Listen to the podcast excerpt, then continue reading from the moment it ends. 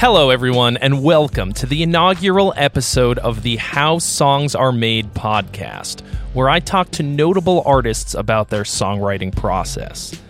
On today's episode, we're going to be talking to the one and only Matt Heafy, the guitarist and lead singer of the band Trivium. He's also been absolutely dominating the live stream game with his Twitch channel that has a staggering 234,000 followers. He's also an incredibly cool dude, and today I'm going to be asking him all about the band's latest album, In the Court of the Dragon. Here's a couple quick facts about In the Court of the Dragon. It's the band's 10th studio album, there are 10 tracks on it. It was released October 8th of this year. Produced by Josh Wilbur, it hit number 71 on the Billboard Top 200, number 3 top hard rock albums, and number 8 on the top rock albums chart. And it is their third album to feature drummer Alex Bent.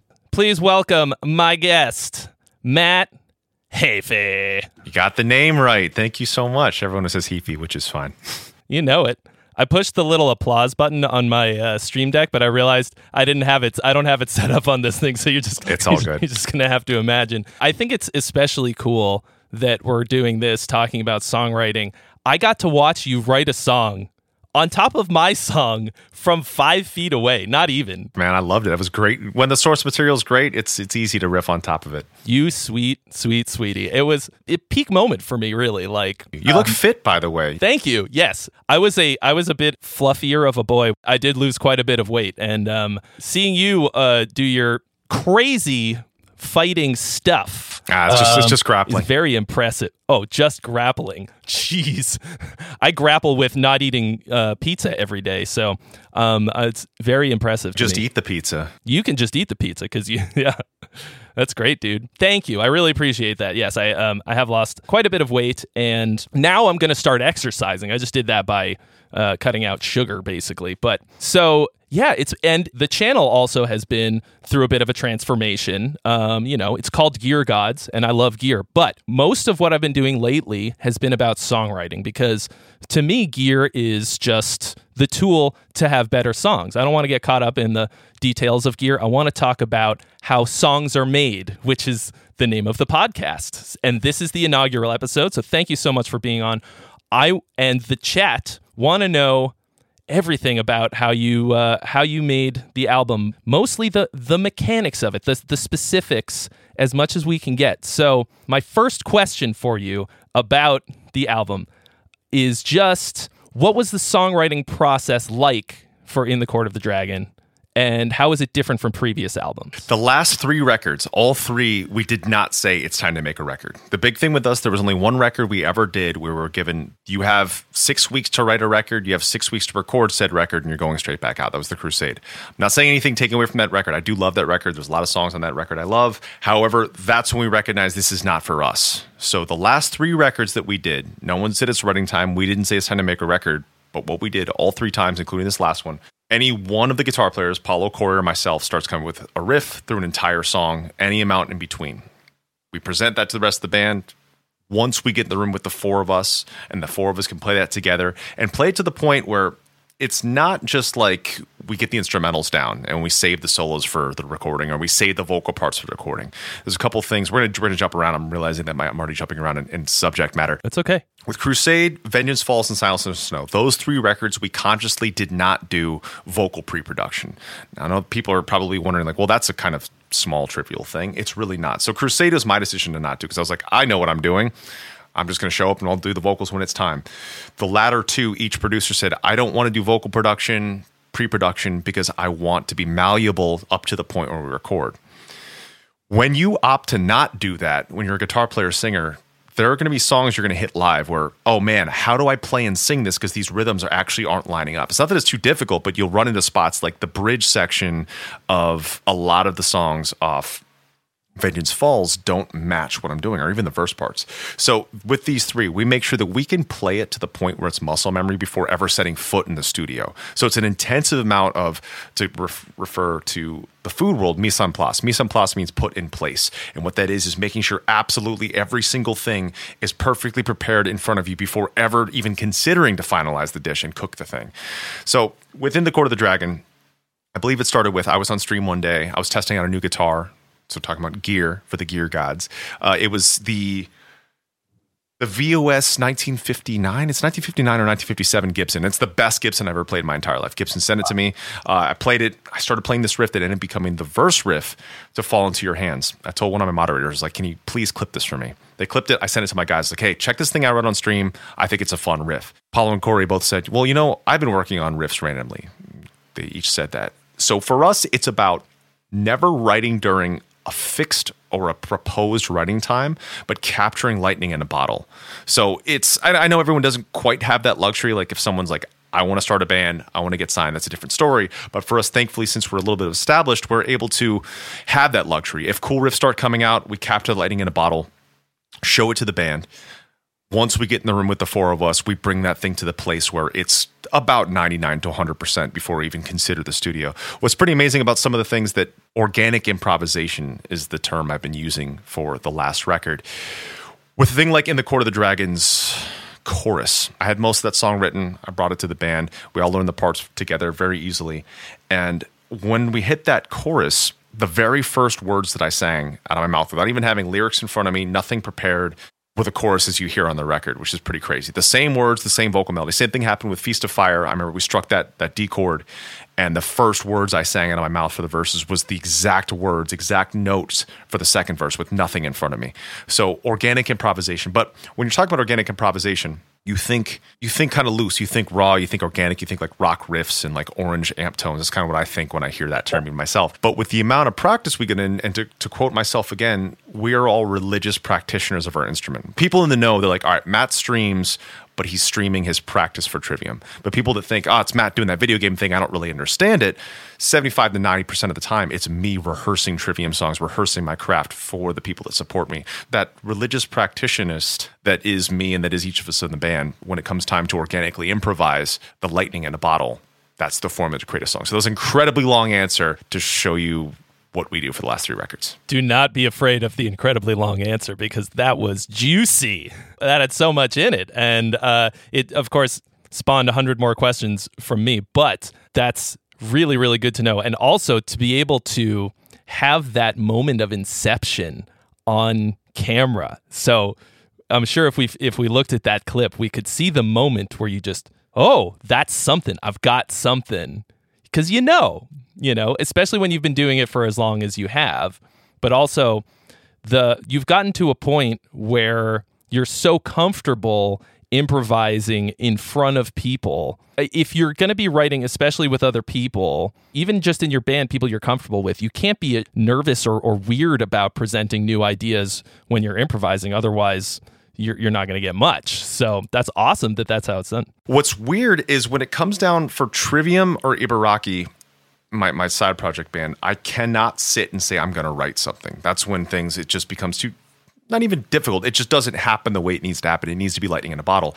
However, for everything else, it's instantaneous almost. Um, I, I, was on Floor from Nightwish's YouTube and we were talking about vocals, and I brought up a story from 2006 when we first ever met. She said, "I'd love to do a project together." I brought that back up 16 years later. It's like, let's finally do this. So Hannes from Sabaton's going to play drums. Floor is going to sing. I wrote the music. We're just going to do a song.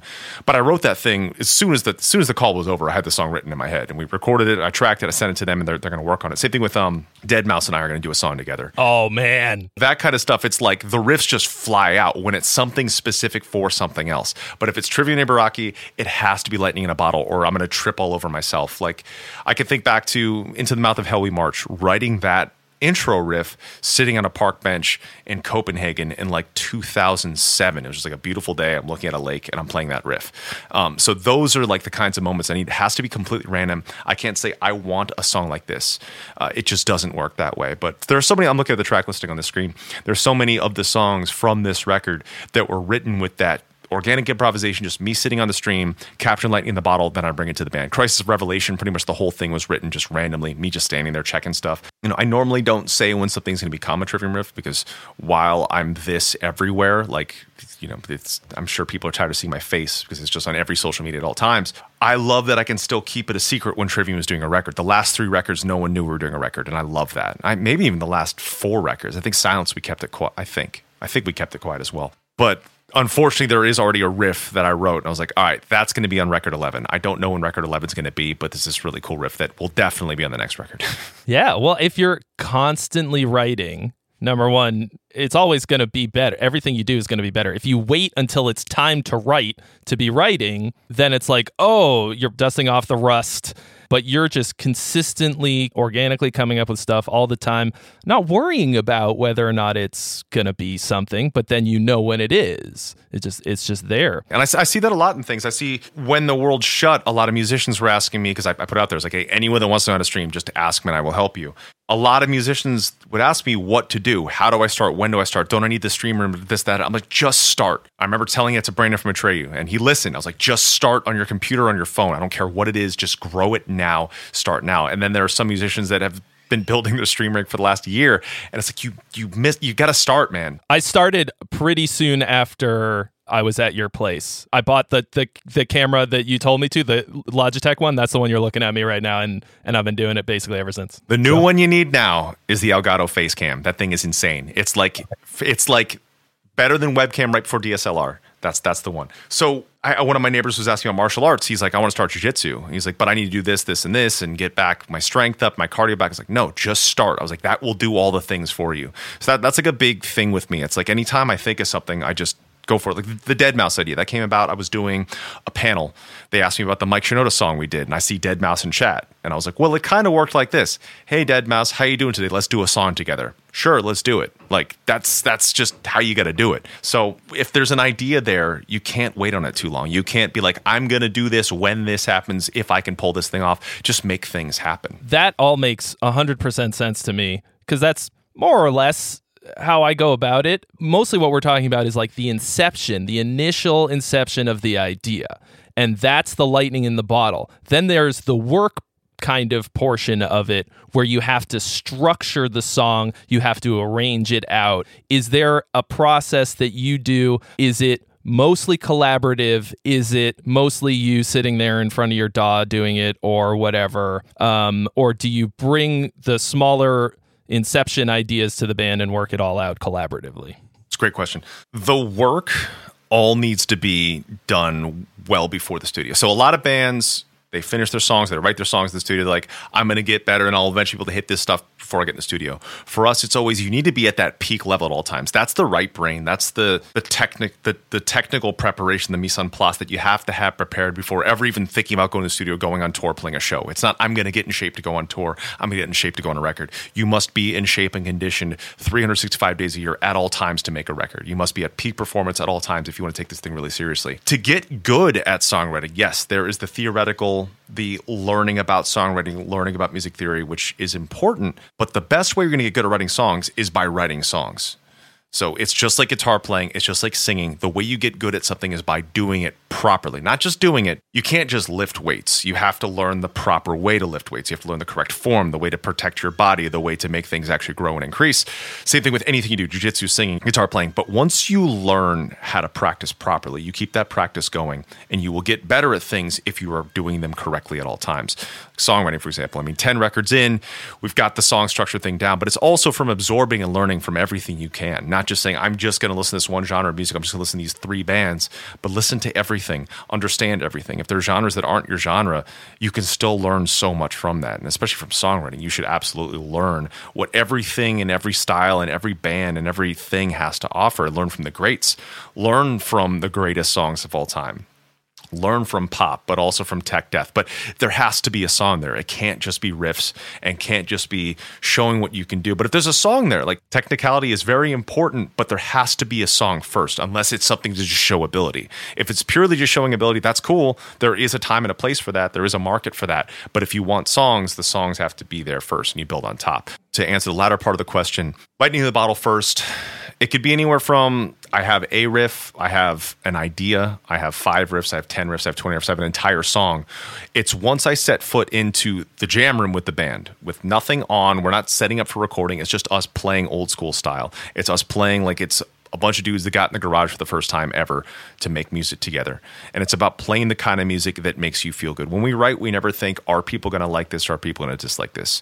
We selfishly write, what do we want to hear? What makes us feel good? nothing and no one else matters. And while that sounds selfish, that is how you get the most honest, distilled, true form of what that that band is. I feel like all metal and rock bands need to be writing or jamming their stuff together as a band because they are bands first and foremost. It should not be I'll I'll write it. We'll send around each other. We'll meet in the studio. That shouldn't be that way. You should know how this thing is going to live and breathe live together in a room. What's awesome is with the chemistry between the four of us, and this is what we've been looking for our entire lives until we finally found Alex, you know, three records ago. We don't even have to talk about what the limits and the boundaries and the needs of Trivium are. Phalanx is a song that we wrote for Shogun. We couldn't finish. We couldn't figure out how to finish it for Shogun. So we brought it. Paulo had the idea of resurrecting. It's a song that I wrote. I had the first and third movements done right when I finished the last riff that I had, I didn't even have to say, and that's all I have. Corey started playing the next riff. He played that. Then once he stopped playing that, I played the next riff. Then Paulo played the next riff without us even saying it should go to a part like this, should go to a part like that. It was no words, and we just wrote it and came up with it. And with Alex, just play the part, and he'd be like, I could do this or this. And he just nails it. So it's, to quote Corey, we all speak the same musical language. All four of us understand every main genre and subgenre that we've all been into before, all the different components of Trivium. And that's what allows us to so effortlessly write. These last three records only took us two weeks each to fully record. That's it. You know, records like this normally take two to three to four months to record. It took us two weeks to do the last record. The writing time was very, very short. The rehearsal time was short because we practiced so much together. I think when it comes down to when you see bands that are having to like woodshed a lot after the songs are written and maybe they're having trouble playing it because they're, they're bringing their chops up. We make sure all four of us at all times, like I said, condition at all times. Whether I have to go do a record tomorrow or I have to go on tour tomorrow, I am ready to do that.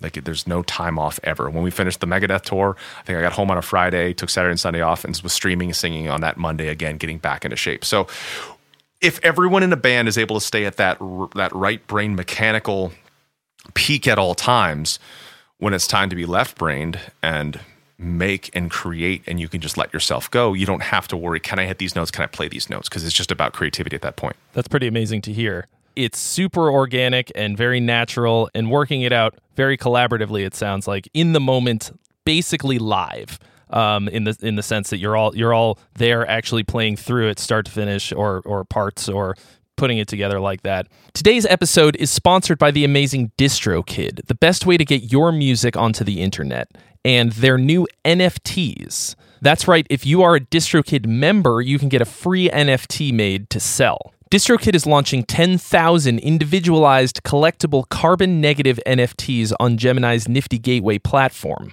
This member centric NFT collection is called Sellouts. 10,000 artists will customize their Sellout NFT and join the waitlist to be part of the initial drop on December 15th. Sellouts are free to all DistroKid members to claim. Artists will earn proceeds from any sales and resales of their Sellout NFTs. The price of each one will be fixed at $60, and the proceed of the initial sale and each resale will go directly to the artist. These are available to all DistroKid members for free. Go to distrokid.com slash sellouts to create your own after you've kind of got it most of the way there in the practice room, do you later on go like, hmm, maybe we should maybe we should cut this part out or expand this part or add this or that later on? And does your producer have any any input onto that when they're when you're in the studio or before during any kind of pre-pro? It's always about the song being the best possible. So it's not like we set it up in the room and once the room's done, we're like, our way or the highway, it's done of course, with Josh. And what's great with a guy like Josh, we've worked with all kinds of producers. And for people that aren't familiar with producers, sometimes there are producers that are super hands on that have something to do with every single aspect of the song, the engineering, the mixing, the tones, everything. There's some guys that are more engineer based. There's some guys that kind of sit back. There's some guys that are super, super hands on. Josh, thankfully, is the kind of person that realizes we don't need a captain to steer the ship. We do need another teammate. We like to work together with people. So he doesn't come in and act as the leader of the band, but he works to make sure the song's the best. So we come down there with 99 to 100% feeling like the song is there. If he has some ideas, we'll always try them. If there's ever something that like I propose that the four of them aren't into, we don't try it. Or if there's something that like 50 50 want to try, we'll test it out. Or if Josh has an idea that we're not sure about, we'll always respectfully give it a shot. But if we don't think it's there, you know, he'll, un- he'll respect our decision. So it's a very collaborative thing once it's the five of us. So collaboration in the four, collaboration in the five. And if there's something that can be better, we will always test it out. But if we know it's not quite it, we'll, we'll jump back to where it was. Do you have an example of uh, something of a how a song came together, maybe that on this album that went through that process and kind of got better that way? What was cool about Feast of Fire, it was the very last song written. I think we actually didn't even. That was one of the very rare occurrences where we did not have the full song finished. I don't even think we had the song there. It was stemmed from a super technical Corey song that had the main riff in it, da da da da da da. But the whole song was based off that. It was very techy. I remember Josh was like, "I feel like we need one more, one more song on this record," and Corey mentioned his riff started playing it for us. And I feel bad. I always do this, Corey. Corey will always have some super technical thing, and I'll change it and simplify it and kind of gut it. And then it becomes a big single. Like Corey actually started the writing for Strife, uh, Beyond Oblivion, Damocles. So every single song or every riff of Trivium 2, that's always the fun part too. I like the drill my channel on it, I was like, who wrote this riff? Who wrote this song? And there are very distinctive traits of what a Paulo riff is, a Corey riff is, a Matt riff is. But then you also have to say, what is a Paulo riff in the context of a Shogun record or an In Waves record? It's and it it morphs from record to record. I think that's what's also a fun thing about our band. Um, that's always made it challenging to like classify what we are, which which I appreciate. But Feast so I took this complex song of Corey's. and I was like, let's just do a very simple verse. Let's just hit this verse open. And that's when I started singing the vocal part, and it kind of dictated where the rest of the song would, would go. Paulo wrote the the chorus vocal melody. That's another good thing that I think bands need to be able to do is sometimes there are people that are songwriters and sometimes there are people that aren't. I believe that all four of us in the band very much so are songwriters. Paulo and myself are more so like vocal hook writers. If a band is a dictatorship, I feel like unfortunately you miss out on the opportunity to find these different great things that might be there. this other great writer. Paulo's been writing since the Crusade, but his vocal writing really started stepping up on Sin and the Sentence. And that's been such a great perspective shift for me to be able to have another set of melodies or lyrics to pull from from a different perspective and to put my own perspective on it, which has been really fun. But yeah, Feast is one that Josh said we should come with another song. Doug from a Corey one changed it a little bit, and I believe it was within the same day of pre-production in the studio we had that song done. So it was probably a couple of hours. And while I say this last record took us two weeks to to, to record, I think our days were like twelve to five or twelve to six, so they were short days, and I was still streaming in the morning as well. And I had to make sure I get home in time to help get my kids ready for bed. So it's if you put all that prep work before, all that work to make sure you're conditioned for things, then life becomes easy. The same thing with everything. Same thing for jujitsu. Like, you know, you can't just go grapple with someone and expect for things to go okay if you didn't do your homework and if you didn't put the work and the time in beforehand.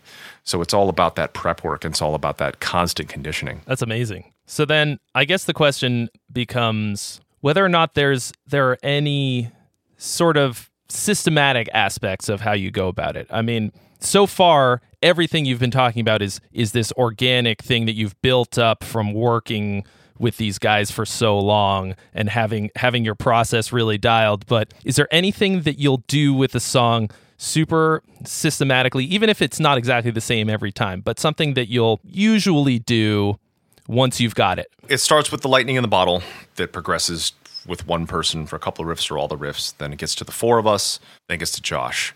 When we're with Josh the studio, the very first thing we do is a full band re pre production. So the pre production is the four band ourselves. So inception to the writing, we recorded ourselves to show it to Josh. Then we get together in the room together. It's the five of us playing. We play this stuff and do any final changes. We we set the maps perfectly, the exact tempos of every single part. We play it live in the room together, actually with a V kit, so that way Josh can talk over us and we're all there get the tempos exactly right, get everything exactly right, the vocal placements, everything right before we ever set foot to do the final recording. That final recording should just be the maps are there, you go. It's just capturing the performance of something you've already had planned.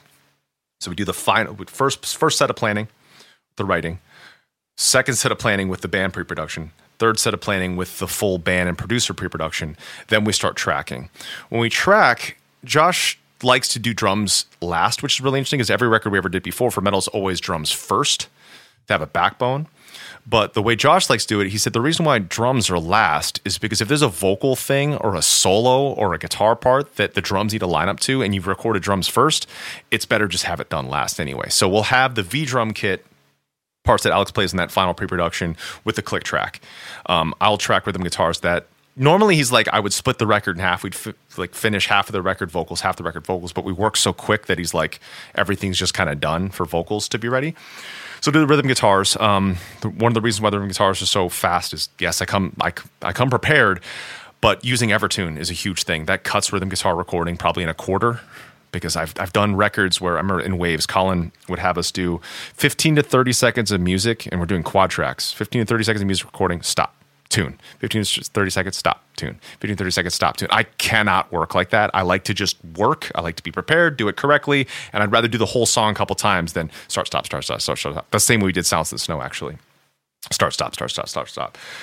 Um, so we get all the rhythm guitars done. Then bass guitars. Paulo usually finishes the entire record in four hours. Um, so that's about how quick he does this stuff. Once guitar and vocals are down, then I think we do drums after that. Then we start hitting vocal tracks. The way I like to do vocals is a very specific mapping I learned from our first record with Josh. When we did Silence in the Snow, we finished all the vocals of the record, and Josh's like, Matt, there's a problem. You got better at the end. It's way better than the last song you did in the first song. Let's do it again. So we did the whole record again. It happening, and We did the whole record again. So I did the I did sin three times. Um, I don't know if that includes the screaming. Maybe it's all the singing at least. Then the screaming is just one takes. The way I like to do the vocals for Trivium, now we have everything, all the the main re- music recorded. No no guitar melodies yet. No solos. Corey will record that with the engineer separately as I'm doing vocals. What I like to do is sing everything in the Ibaraki technique. The Ibaraki technique is that very classically trained, safe, sustainable thing that I do on stream. I do live and do my Ibaraki record. That's that's what Ron Anderson taught me. That's the sustainable thing that I I do all my streams with because I could just sing it and scream it that way. It's a very different approach. The screaming resonations from pharyngeal larynx in the part of, around my uvula. That's where the distortion comes from. Everything is very technically sound. I'll sing it super technically sound the entire sing and scream the entire song because it doesn't burn out the, the stamina at all. Once that's all there, then I go back and do all the harmony parts. Everything that's super high that requires just like the the most amount of technique and not not performance. So the super high harmonies, things that it's it's all about hitting the note perfectly. Layer all the harmonies next. Uh, layer all the backup parts of all the Ibaraki style screaming. Once that's all there, then I go back and I repaint again with the Trivium technique. That's the throwing technique out the window, singing super super hard and aggressive, screaming super loud, just just throwing it throwing it all away for for the final performances. Because that's something that you know that's the main vocal takes I do for all the 10 records. That's how I sing and scream the main stuff. So we go everything with the Trivium technique, super brutal, super intense for all the singing again for everything. Once all the singing is truly 100% done, then we do the Trivium technique for all the screaming, put that on top of all the Ibaraki stuff. So it's just constant like building on top of things and pulling the old takes away to make sure that it's so practiced and so regimented and so perfectly executed where it sounds like it probably adds more time. It actually doesn't. Because if you go in there and if I were to do the Trivium technique with the first go, and we're like, now we need some super high vocal harmonies. Well, my range is gone now. So it's it's all about knowing what pieces of the foundation I need to lay down first. So it is extremely regimented. And so that that's the big contradiction with the way I work. You know, I talk about the organic improvisation so much, but there's also so much of that insanely regimented prep work and insanely regimented like finishing work. So Mm-hmm. there's there's a very distinctive time and place for mechanical precision and preparation and just that artistic improvisational freedom. There's a quote. I can't remember the uh, the guy's name. Oh, Gustave Flaubert says something to the effect of "Be regular and orderly in your life, so that you can be violent and original in your work." That sounds like it fits pretty well. You're you're very disciplined about the craft of what you do, so that the art part, the creative part, is so natural. It just flows out of you. It's easy ish. Or at least it's it flows. That's the way I realized too that I, I do jujitsu. Even it's like I practice the moves exactly the way it's supposed to be practiced as many times as it takes to become muscle memory. But then when it's time to grapple or it's time to to roll, I essentially throw technique out the window and just improvisationally grapple with that. 'Cause I've, I've had a lot of my partners. I'm like, they're like, your style's really weird. It doesn't make sense. But it's the same way that I approach Trivium, the same way that I approach Ibaraki, the same way that I approach probably everything in life. Same thing in video games. I'm like, all right, this is the way you're supposed to do it. Here's the way I choose to do it instead. But I, it's not like I just say I'm just going to jump in this thing blindly. It's like I want to learn how it's done correctly and then do it my way with the correct way baked into the cake. That's awesome. Makes perfect sense to me. Is there a way that you is there a particular way that you go about writing those harmonies that you were describing, those layers of harmonies? I put tons of harmonies and you know, Josh can go ahead and eye roll and smile. He always deletes or mutes a lot of them. Like I would put tons, like Freddie Mercury style, and he just pulls them back. He's like, dude, it just sounds because basically once I go and hit with the trivium technique, the main, he's like, the main sounds good. I don't want the harmonies to blur it. So I do it by ear. It it took me years to get this going because I, I don't really know theory. I, I said that to Ihsahn the other day by text. And he's like, you know a lot more theory than you you you give yourself credit for, because um, I'm doing a Nightmare Before Christmas Jack's Lament cover, and the chords of that are so bizarre and so intense that it, it blew my mind but I, I, happen to write really weird chords. I just don't know that. I know they all have theoretical names, but I just go by ear. So same thing with harmonies. I go by ear. We've got the main safe Ibaraki sung track, Ibaraki style sung track down on top of the music. Make sure I can hear all the music. Make sure there's no clashing, and I just improvise. I'm sure I naturally always go to major minor thirds first. Always I love to add lower octaves or a double octave, a higher octave with head voice, and then just find what else there is. I, I typically find that it's usually some forms of thirds, octaves, and sometimes they'll be like ninths, sometimes they'll be fifths, and I just stack the hell out of it. But I always stack way more than Josh keeps. That's cool. It's better to have more than you need rather than less. Is there something that you did on this album that you've never done before? In terms of the writing specifically. Interestingly, not not in a bad way of not trying different things. I'm always up for trying things out. But I like so much that I can see things that I've been doing my entire career on this, like that improvisational vocal writing the thing with the story of In the Court of the Dragon or Feast of Fire, even Shadow of the Abattoir, the very first words that I ever wrote in Paolo taught me how to play the the, ver- the verse where the snow snow covers every path. That's the same way the verse to Flies was written and the verse Deceived in Blinding Tears. We were just in our old Fairview mini storage, disgusting, terrible hang like warehouse uh, by all these chop shops, and I was just playing the riff, sang random words that ended up becoming cool words that I wrote down. So I'm glad to see that. I'm glad to see the same thing with the prep work that's carried through the things that we do before realizing that those are proper techniques or proper methods that end up being actually the right methods because that's something when we did Vengeance Falls, David Draiman told me he's like, oh, the way I write vocals and the way that a lot of great songwriters write vocals is you don't think about the words first you do gibberish on top. You've got the music there. You just do gibberish and rhythm because if you're trying to think of words, you're now slowing down the creativity. So that's that right versus left brain. So he'll just do random syllables. And I noticed that that's something I've been doing my entire life as well. So I was like, wow, I didn't know that that's like an actual professional technique or trick. I'm, I'm looking at the track list. I don't think there's anything specifically that, we, that I've never done before personally. I mean, having Ihsahn do the orchestrations across like 90% of the record is pretty huge. Like, we never knew we'd be a band that strings and choir stuff made sense with with the music. It works though. It works real good. And good. live, you know, we can either not not have them at all and no one seems to notice because that's actually the way Queen did it.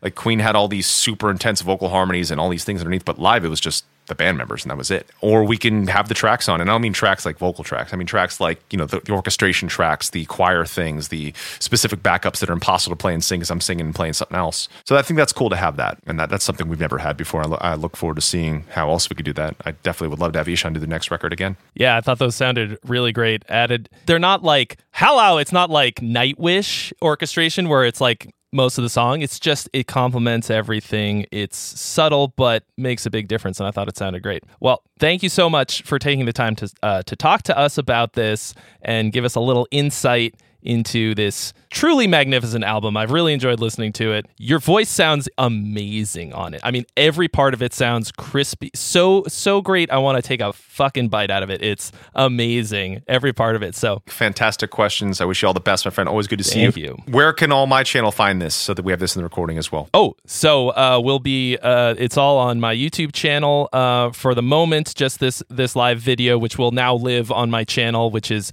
youtube.com slash gear gods. This is the first episode. So, of course, now we have to go get it edited, and then it will be on all podcast platforms Spotify, Apple Music, all of that. It'll be everywhere just under the name How Songs Are Made. Awesome. So, thank you so much. Congratulations on the album. Thanks so much for listening to the How Songs Are Made podcast. I do these interviews live on my YouTube channel every Monday at 11 a.m. PST. So if you'd like to watch while the interviews are actually happening in real time, head over to youtube.com slash geargods and subscribe. Huge thanks to DistroKid and their new Sellouts NFTs for sponsoring this episode. Go to distrokid.com slash sellouts to create your own. Be sure to tune in next week when I interview Brody Uttley of the band Rivers of Nihil talking about their amazing new album, The Work.